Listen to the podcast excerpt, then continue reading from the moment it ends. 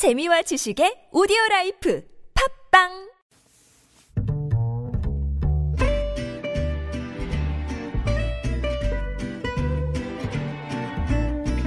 Good evening, everyone. Welcome to the evening show. 2019년이 일주일도 채 남지 않았습니다. 한 해를 마무리하면서 언론사들이 올해 결산 뉴스를 내놓고 있는데요. 오늘 보니까 몇몇 신문이 2019년 올해 인물로 엄마를 꼽았더라고요. 용균이 엄마 김미식 씨, 민식이 엄마 박초희 씨, 그리고 하준이 엄마 고유미 씨.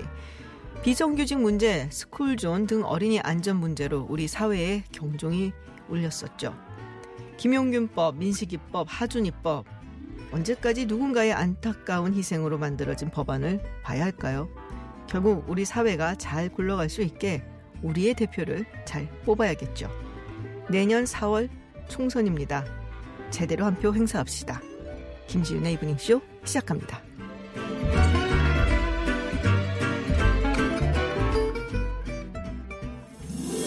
Welcome to Unfiltered. North Korea's latest CNN was given 미국 오하이오 일본의 주에서 백색 국가 명단 국내외 소식을 한 번에 들려듣는 뉴스 서울 타임즈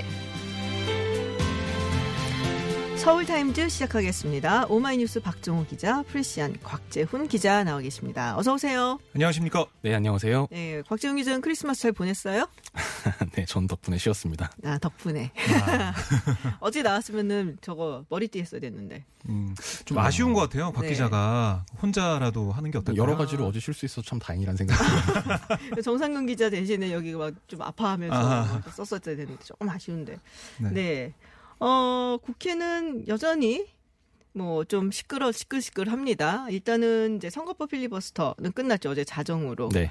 네, 임시국회 뭐 시작을 해야 되는데 한국당이 오늘 문희상 국회의장을 고발을 했어요. 네, 자유한국당은 문희상 국회의장이 지난 23일 본회의에서 그 임시회 회기 결정 안건에 네. 대한 필리버스터 신청을 거부하고 선거법 수정안을 기습 상정한 것에 대해서 음. 헌법재판소에 효력 정지 가처분을 신청하겠다. 음. 그 다음에 가처분 신청과 함께 권한쟁의 심판도 오늘 중으로 청구할, 청구하겠다 이렇게 밝혔고요. 네. 또 이제 문희상 의장에 대해서는 직권 남용 혐의로 또 국회 의사국장에 대해서는 이 직권 남용 방조 혐의로 어제 그러니까 정확히는 오늘 새벽에 대검에 네네. 고발을 했습니다.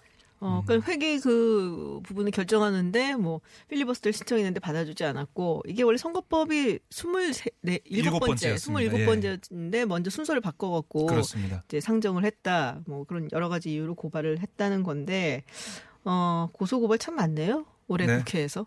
그러니까 이 정치권에서 정치적으로 해결해야 될 문제들이 네. 많잖아요, 사실. 그래서 뭐 정치도 있고 여야가 있는 건데 그 해결이 안 되고 다 가지고 음. 뭐 사법부로 가져가니까 정치가 제대로 역할 못 한다는 비판이 계속 나오고 있는 거죠. 음, 뭐 어떻게 뭐 임시국회 회기 본회의는 내일 열리는 건가요? 27일로 네. 연기했다라는 소식이 들어왔었는데. 내일 열릴 것으로 보입니다. 네. 원래 오늘 하려고 했는데요. 네네. 먼저 몇 가지 이유가 있었습니다. 한 가지는 의장단이 너무 필요하다. 음. 그 사실 의장단이 세 명이에요. 국회 그 의장 문희상 의장 네. 부의장 두 명 있지 않습니까? 네네. 근데 부의장 두 명 중에 이주영 부의장 음. 한국당 소속이죠. 어, 사회를 거부했습니다. 보이콧해서 네. 두 명의 의장단이 돌아가면서 50시간 넘게 사회를 봤거든요. 그러니까 4시간씩 돌아가면서 음. 했습니다. 그러니까 많이 피곤했죠. 그러니까 문희상 의장, 주승용 부의장 많이 피곤했고 특히 문희상 의장 같은 경우는 뭐 사회 볼 때 여러 가지 한국당 의원들의 네. 고성, 뭐 아들 공천하려고 나라를 네네. 팔아먹냐 이런 전희경 의원의 비판도 있었고 양 XX라는 뭐 비판, 뭐 음. 날강도 이런 비판 여러 가지 말이 있었습니다. 정신적인 스트레스가 굉장히 심했겠네요. 그렇습니다. 정신적 스트레스도 클 것 같아요. 네. 그래서 오늘 하루 휴식기를 갖고 음. 또 지금 패스트트랙 그 올라간 선거법 때문에 아, 상정이 되면서 필리버스터 하면서 많이 좀 달아올랐어요. 뭐 음. 국민들은 많이 안 봤지만 그 국회에서는 여러 가지 여야 의원들 15명이 필리버스터 하면서 달아올랐기 때문에 분위기 좀 식혀가고 음. 또 하나는 홍남기 경제부총리 네. 그 탄핵소추안이 원래 오늘 본회의에 걸리면은 표결할 수 있는 그런 어. 사안이 됐습니다.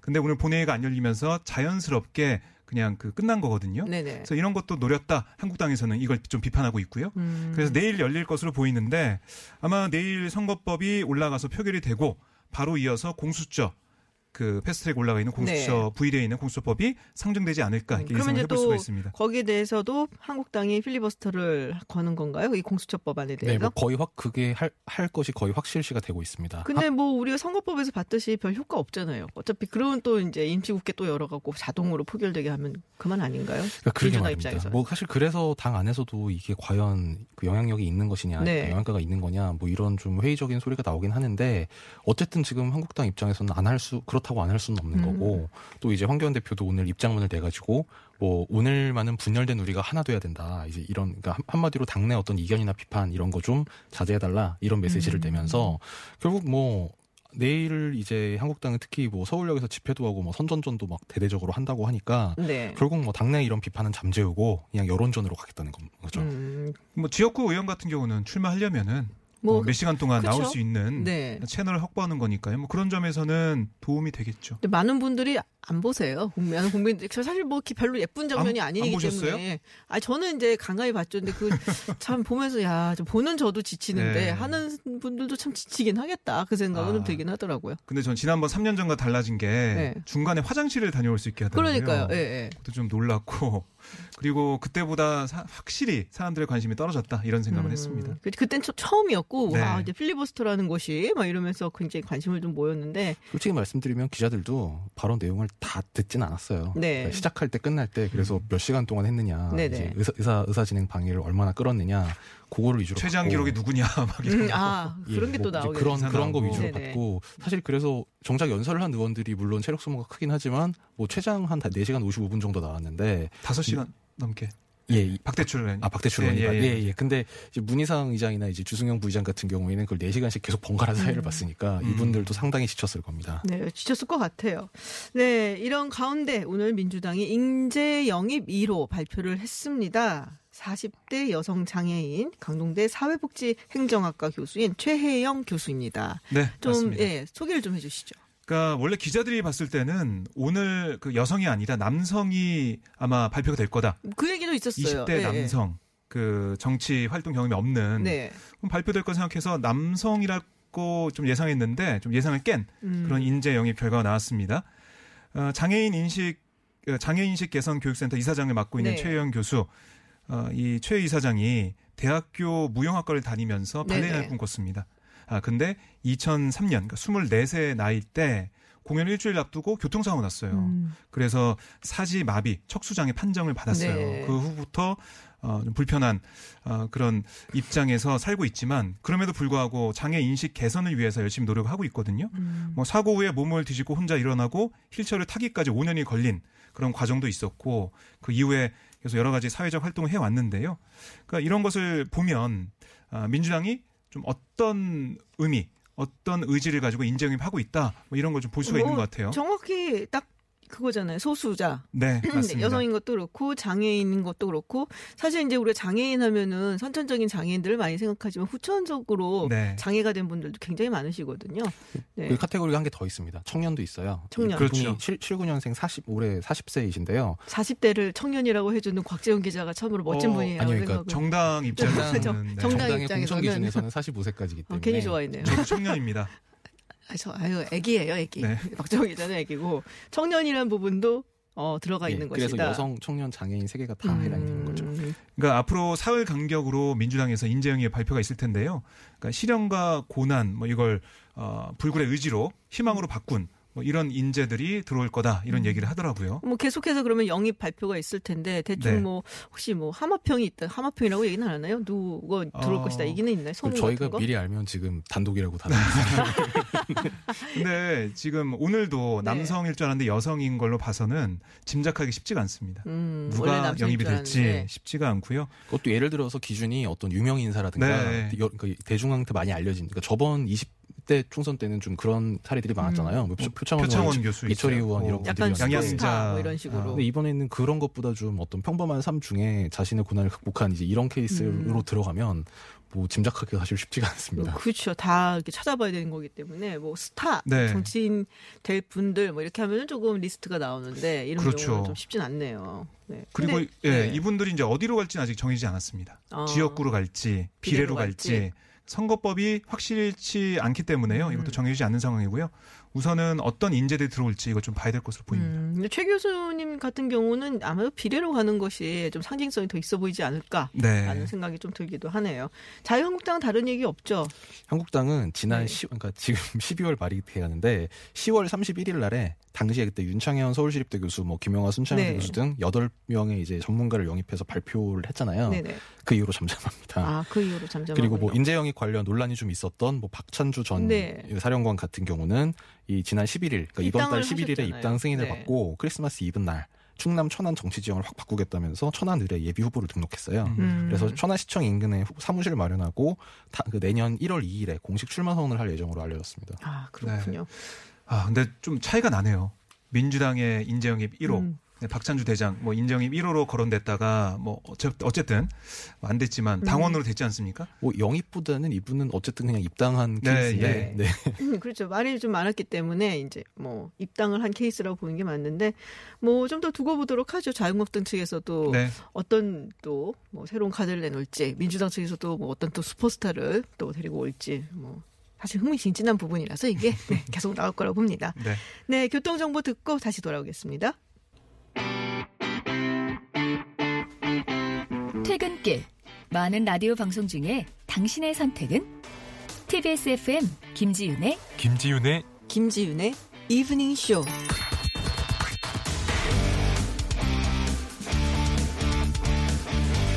네, 서울타임즈 돌아왔습니다. 오늘도 보이는 라디오 함께 하실 수 있고요. 유튜브 들어오셔서 TBS, TBS FM 치시면은 스튜디오 모습 함께 보실 수 있습니다. 네, 박정호 기자님, 그리고 곽재훈 기자님 두 분 나와 계시고요. 나름 훈남들이세요. 제가 많은 기자분들을 만나봤는데 이 정도면 훈남이십니다. 나름 그렇습니다. 네, 네, 그리고 확인하러 오셔야겠는데. 그러니까요. 기자의 그 훈남 기준은 어디인가 한번 좀 확인을 해보실 수 있을 것 같은데. 그리고 내년부터 TBS 카카오톡 서비스가 종료가 됩니다. 그래서 미리 TBS 앱을 받아주시면 좋을 것 같습니다. 네, 다음 소식 들어보도록 하겠습니다. 윤석열 검찰총장이 공수처 설치법 최종안에 대해서 경로했다. 최종안 어, 네. 올라간 지가 언젠데 지금 경로를 할까요? 어, 그러니까 이 박주민 의원이 네. 기자회견 통해서 밝힌 내용이 또 있어요. 네. 플러스되는 내용이 있기 때문에 거기에 대한 검찰의 반발이 음. 있다 이렇게 전해지고 있고요. 민주당 쪽이 물어봤습니다. 윤석열 총장에 경로하고 있다. 음. 뭐 검찰 반발이 거세다 그랬더니 네. 한마디 하더군요. 윤석열 총장은 맨날 격려하던데요. 뭐 이런, 이런 식으로 아? 얘기를 하던데, 그러니까 아, 이게 검찰의 반발이나 이런 거에 굴하지 않고 음. 어쨌든 이걸 표결까지 가겠다 네. 이런 입장을 계속 보이고 있고요. 그러니까 왜 그러냐? 이게 검찰 수사 과정에서 발견된 공직자의 범죄 정보를 모두 공수처에 통보해야 한다. 이 조항 음. 때문에 윤석열 총장이 음. 긴급 간부회를 열었다고 해요. 여기서 그렇군요. 경로했고, 그러니까 대검 입장은 검찰 입장은 뭐냐면 수사 착수부터 공수처에 사전 보고를 하게 되면 과잉 수사나 아니면 문객이 부실 수사할 수 있다. 그러니까 공수처가 뭉개거나 네. 아니면 수사도 축소해서 하거나 할 수가 있다는 거예요.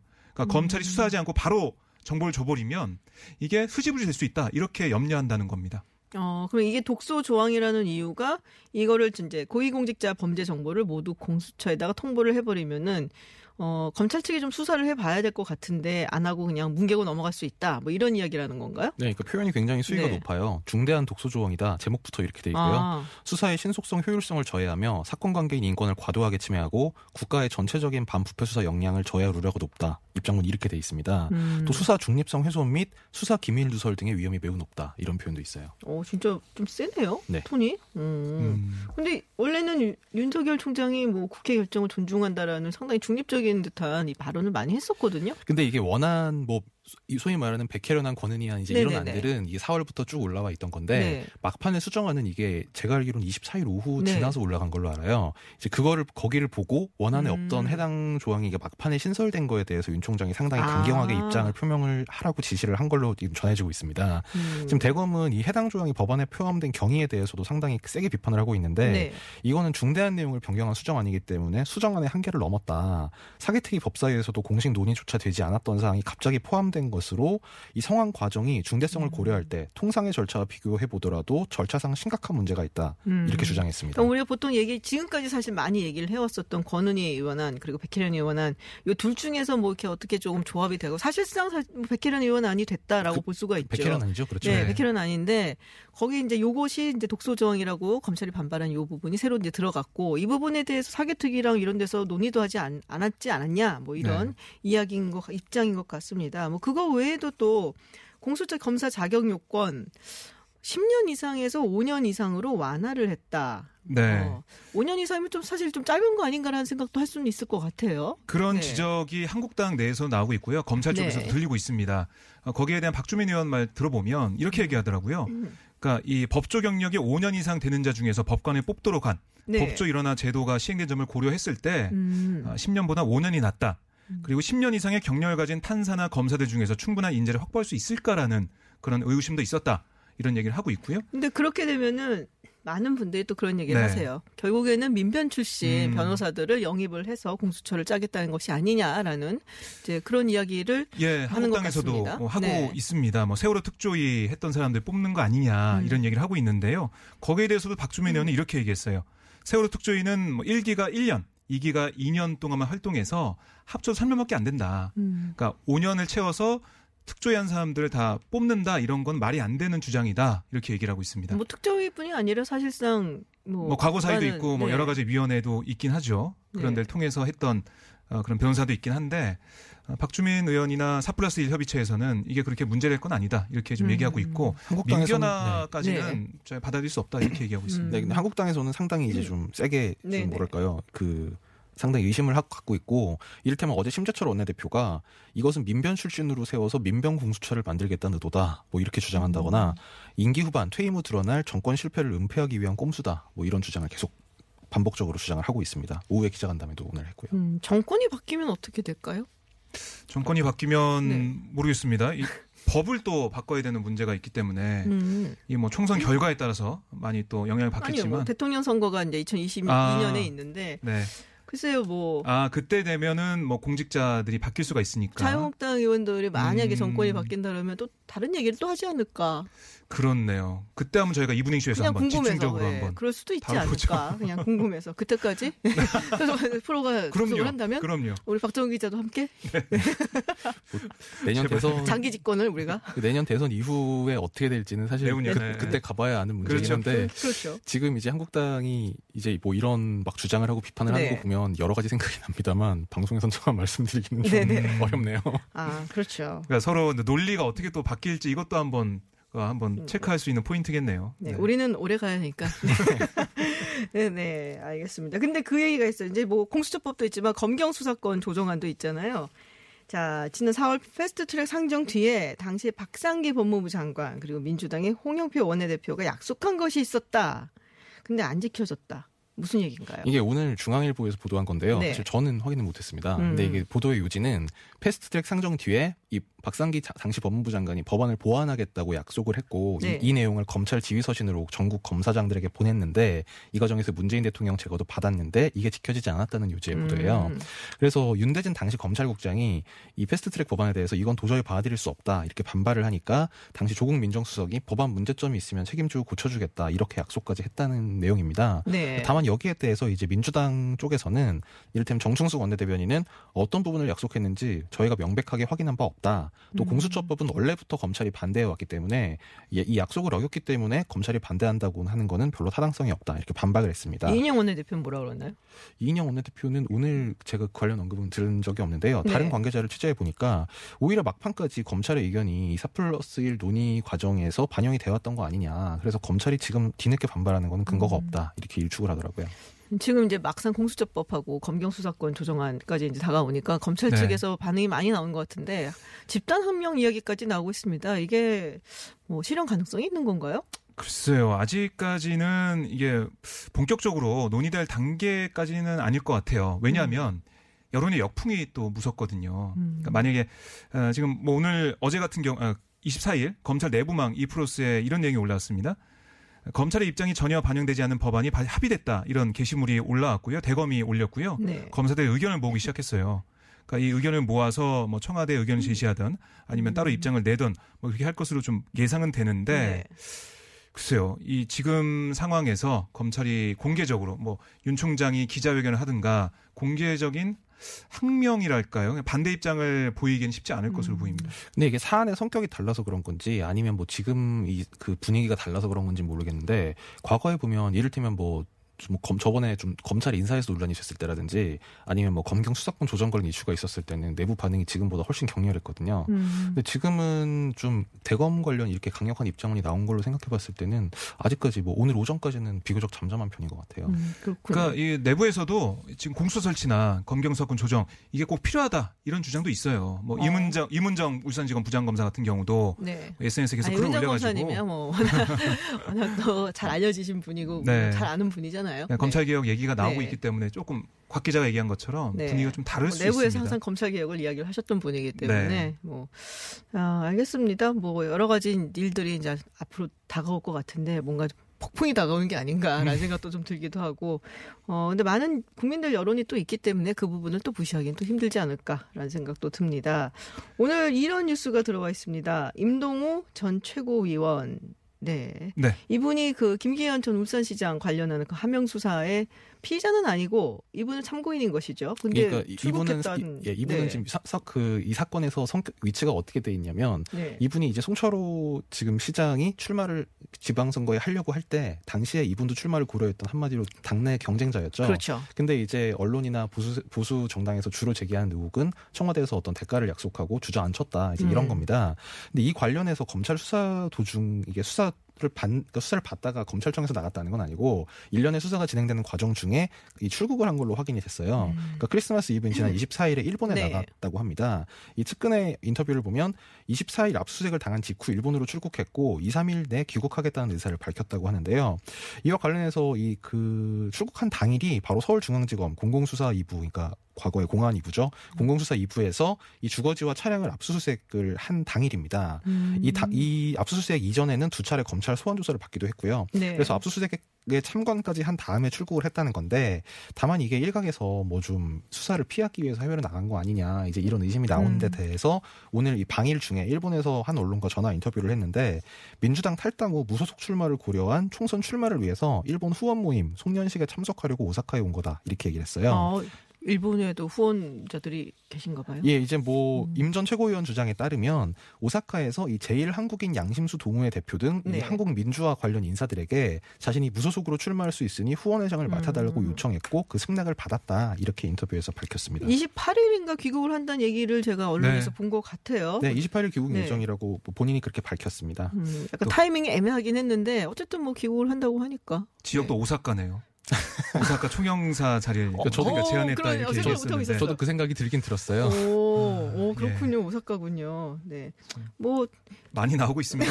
오사카가 굉장히 이름이 많이 나고 있습니다. 네. 그러니까 민주당 쪽에서는 약간 이 임동호 전 최고위원 얘기하는 걸 좀 꺼리는 그런 느낌이 들더라고요. 네네. 지금 민주당 당적이 제명돼 있는 상황이고 음. 뭐 재심은 청구했지만은 어쨌든 7월에 냈던 그 저서가 뭐 당을 명예훼손했다 이런 어. 이유로 제명이 돼 있는 상황인데 그래서 지금 어떤 거리두기 하고 있는 모습 그렇게 좀 느껴집니다. 아, 그 자서전 내용은 이번 사건이랑은 무관하고요. 뭐 2005년 때 선거 때 당시 그렇죠. 민주당에서 네. 뭐뭐돈 선거를 한 사람이 있다 네네. 이런 내용인데 이것 때문에 당의 명예를 훼손했다고 지금 음. 시당에서 제명 조치가 돼서 중앙당에 재심이 들어가 있는 상태입니다. 알겠습니다. 오늘 여기까지 듣도록 하겠습니다. 네, 지금까지 프레시안 곽재훈 기자 그리고 오마이뉴스 박정호 기자와 함께했습니다. 고맙습니다. 네, 고맙습니다. 감사합니다.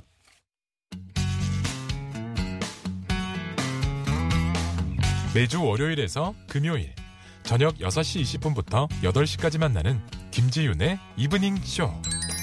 라디오 생방 스튜디오가 궁금하신가요? 지금 바로 유튜브에서 TBS FM으로 들어오세요. 때로는 진지한, 때로는 신나는 스튜디오의 생생한 모습 보실 수 있습니다. 국제 정치 전문가 김지윤 박사가 진행하는 이브닝 쇼.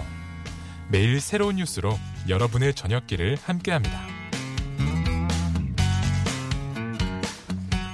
네, 해외의 핫한 뉴스 알아보는 서울타임즈 시간 전준 캐스터와 함께합니다. 어서 오세요. 네, 안녕하세요. 네, 어제는 아주 빨간색으로 입으셨는데 네. 오늘은 또 하늘색으로. 네, 분위기를 네. 좀 바꿔봤어요. 네. 네.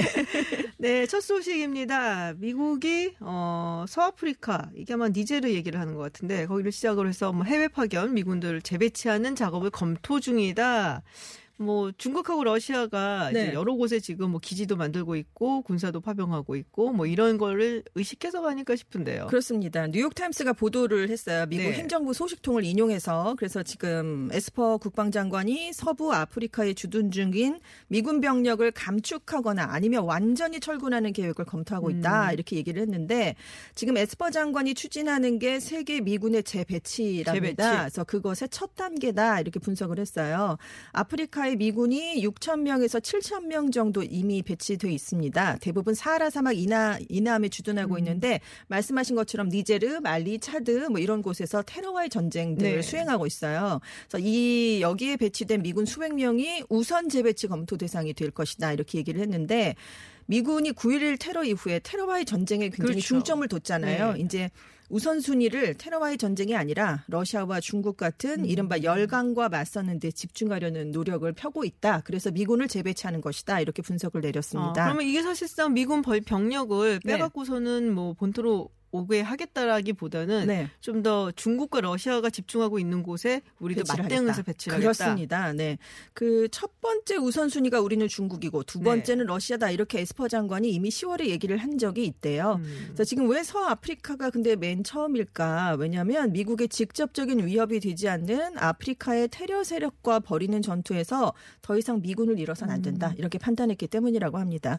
근데 서아프리카가 출발인 거지 앞으로 중남미, 중동 미군도 대폭 조정될 가능성이 크기 때문에 아프리카가 끝나면 중남미 또 이라크, 아프가니스탄에서 순차적으로 감축이 이루어질 것이다. 이런 얘기가 나오고 중남미 있어요. 측은 중국이 상당히 신경을 쓰는 편이거든요. 네네. 그리고 아- 중동 같은 경우도 중국하고 또 러시아가, 러시아가 굉장히 세력을 예, 뻗치고 있잖아요. 뻗치고 네. 거기서 뺀다는 거는 어, 왜 뺄까? 조금 군의를 조금 해봐야겠는데. 머리를 좀 올려봐야겠는데 이제 그렇게 되면은 사실상 뭐 한국을 병력을 늘리겠다는 얘기가 나올 수도 있겠네. 만약에 그런 식으로 계산을 한다면 그렇습니다. 그 뉴욕 타임스가 바로 그렇게 분석을 내렸는데 지금 미군이 이렇게 병력을 재배치하는 건 현재 수준에서 유지되거나 증가할 가능성이 있는 국가가 또 있다 이렇게 얘기를 한 건데 미국이 지금 그런 국가에 더 많은 방위비 분담을 요구하는 것이다라고 했어요. 그래서 지금 우리나라에 50억 달러 뭐 얘기를 꺼낸 음. 적이 있잖아요. 그래서 그래서 한국을 압박했다. 그래서 지금 뭐 트럼프 대통령이 주한 미군 감축 뭐 이런 얘기까지 꺼낼 수 네. 있다 이런 우려가 있긴 하지만 그게 아니라 국방부는 중국과 러시아를 견제하는 차원에서 주한 미군의 군사적 가치를 과거보다 더 중요하게 생각하고 있다 이렇게 얘기를 했습니다. 그래서 미국이 방위비 증액을 요구하면서 자국의 세계 전략에 따른 주한 미군의 역할 확대까지 염두에 두고 있을 수도 있다 이런 얘기까지 내놨습니다. 음, 그렇군요. 뭐 일본이랑 이제 한국이 네. 조금 더 지정학적으로 중요한 위치에 놓일 수밖에 없는 그런 상황이긴 한 것 같아요. 뭐 그렇습니다. 중국도 있고 러시아도 네네. 뭐 위쪽에 있고 하니까. 다. 네, 네. 아무래도 그런 생각이 좀 들긴 합니다. 네, 아베 정권 벚꽃 스캔들이 있었는데 사학 이번에는 스캔들이 또 있었죠. 그, 그. 전에 네. 모리토모 사학이었나요? 네네. 그리고서는 이제 벚꽃, 카지노 스캔들까지 지금 나왔습니다. 그렇습니다. 도쿄지검 특수부가 어제 복합 리조트 사업에 관심을 보인 중국 온라인 복권 카지노 기업인 오백닷컴이라는 회사로부터 우리 돈으로 한 3,190만 원 등을 받은 혐의로 아키모토 츠카사 자민당 중의원 의원을 체포했습니다. 이 아키모토 의원이 어, 아베 정권에서도 뭔가를 했었죠. 네, 그렇습니다. 지금 국도교통성 부대신, 그러니까 음. 차관급이에요. 네. 네네. 그래서 복합 리조트 사업을 2017년에 담당을 하고 있었는데 이때 뇌물을 받았다는 얘기입니다. 그래서 음. 또 작년 2월에는 이 중국 기업이 초청해서 홋카이도 여행을 가족이 다 다녀왔는데 항공비랑 호텔 비용을 이 회사가 대줬다 이런 혐의도 지금 받고 있어요. 이 복합 리조트가 뭐냐면 내국인까지 입장을 허용하는 카지노가 핵심입니다. 아. 아베 정부가 도박을 조장할 수 있다 이런 비판이 많았는데도 복합 리조트 사업을 성장 전략의 하나로 추진을 했어요. 그래서 네. 작년 7월에 굉장히 야당이 크게 반대를 했는데도 강행해서 법안을 통과시켰습니다. 그래서 아키모토 의원은 나는 부정에 관여한 적이 없다 이런 글을 네. 지금 해명하는 글을 SNS에 올리면서 그러면서 또 자민당에 탈당계를 냈어요. 자민당이 바로 수리를 해버렸거든요. 어, 뭔가 구리니까 그렇게 빨리빨리 신속하게 처리하는 거 아니겠어요? 이 사건이 정권 전체로 자민당 전체로 확대되는 걸 막으려는 것이 음. 아니냐 이런 얘기가 나오고 있는데 일본에서 현직 의원이 체포된 게 9년 11개월 만에 처음이거든요. 어, 거의 10년 만에 있는 네, 일이네요? 그렇습니다. 아. 그래서 거의 10년 만에 검찰이 집권 여당에서 비중 있는 그렇 그것도 현직 음. 의원을 체포했기 때문에 뭔가 혐의를 입증하는데 자신이 있어서 그런 게 아니냐 이런 얘기가 나오고 있습니다. 그렇군요. 지금 이제 아베 총리의 지지율이 조금씩 내려가고 있다는 소식이 있었거든요. 30%대로 내려갔죠. 40%대가 많이 붕괴돼서 내려갔네요. 네, 벚꽃 스캔들이 생각보다 굉장히 큰 파장을 미치면서 네, 지금 40%가 굉장히 콘크리트 지지율이었거든요. 절대 깨지지 않았는데 이게 무너졌습니다. 그래서 음. 약간 다급한 입장이었는데 지금 카지노 스캔들까지 또 터지니까 네네. 이게 뭔가 또 다른 뇌관이 돼서 더 파장이 커지지 않겠느냐. 근데 문제는 네. 야당 측에 인물이 별로 없어요. 인물도 없고요. 네. 야당의 지지율을 다 합쳐도 지금 굉장히 10%도 미미- 안 돼. 미미하기. 때문에 그야말로 그래서 미미해서. 그걸 믿고 지금 이러는 게 아니냐. 음. 뭐 계속 이런 얘기가 근데 나오고 뭐 포스트 아베라고 얘기를 하더라도 항상 자민당 내에서 네네. 누군가 얘기를 하기 때문에 그렇습니다. 큰 의미가 없어 보이기도 네. 하고. 네, 그래서 뭐 야당이 그래도 좀 이렇게 받쳐주는 게 있어야지 네네, 자민당도 그렇죠. 좀 조심을 할 텐데 전혀 그런 게 없죠. 아무래도 지지율이 이렇게 30%대로 내려간 거는 아베 정권에게 네. 좀 타격이기 때문에 약간 신경을 쓰는 것 같긴 합니다. 네. 그렇군요.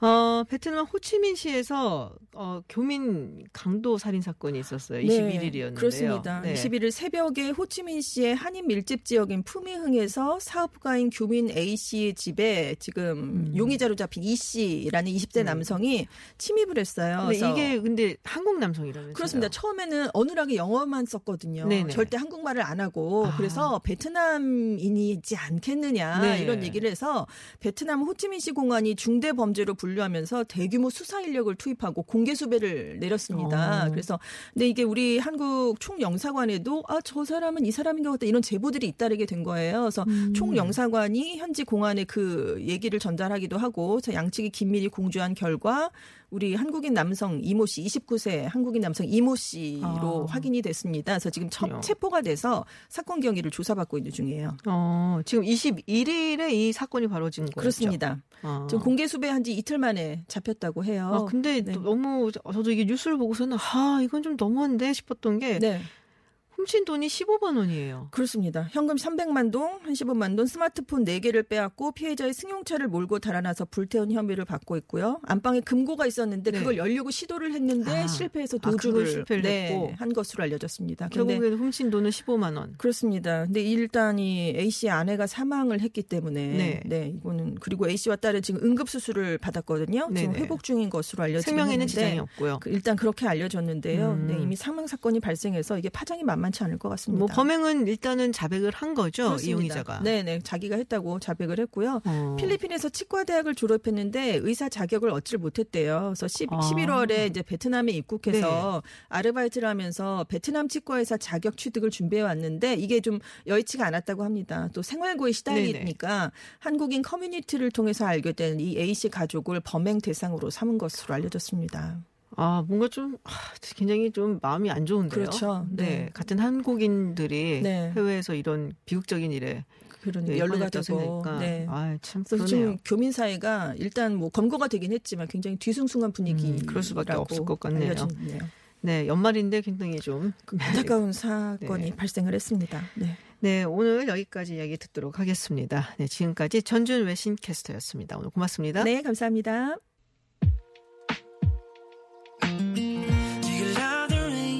네, 저스틴 비버 10,000 hours 들으시면서 저는 7시에 픽으로 돌아오겠습니다.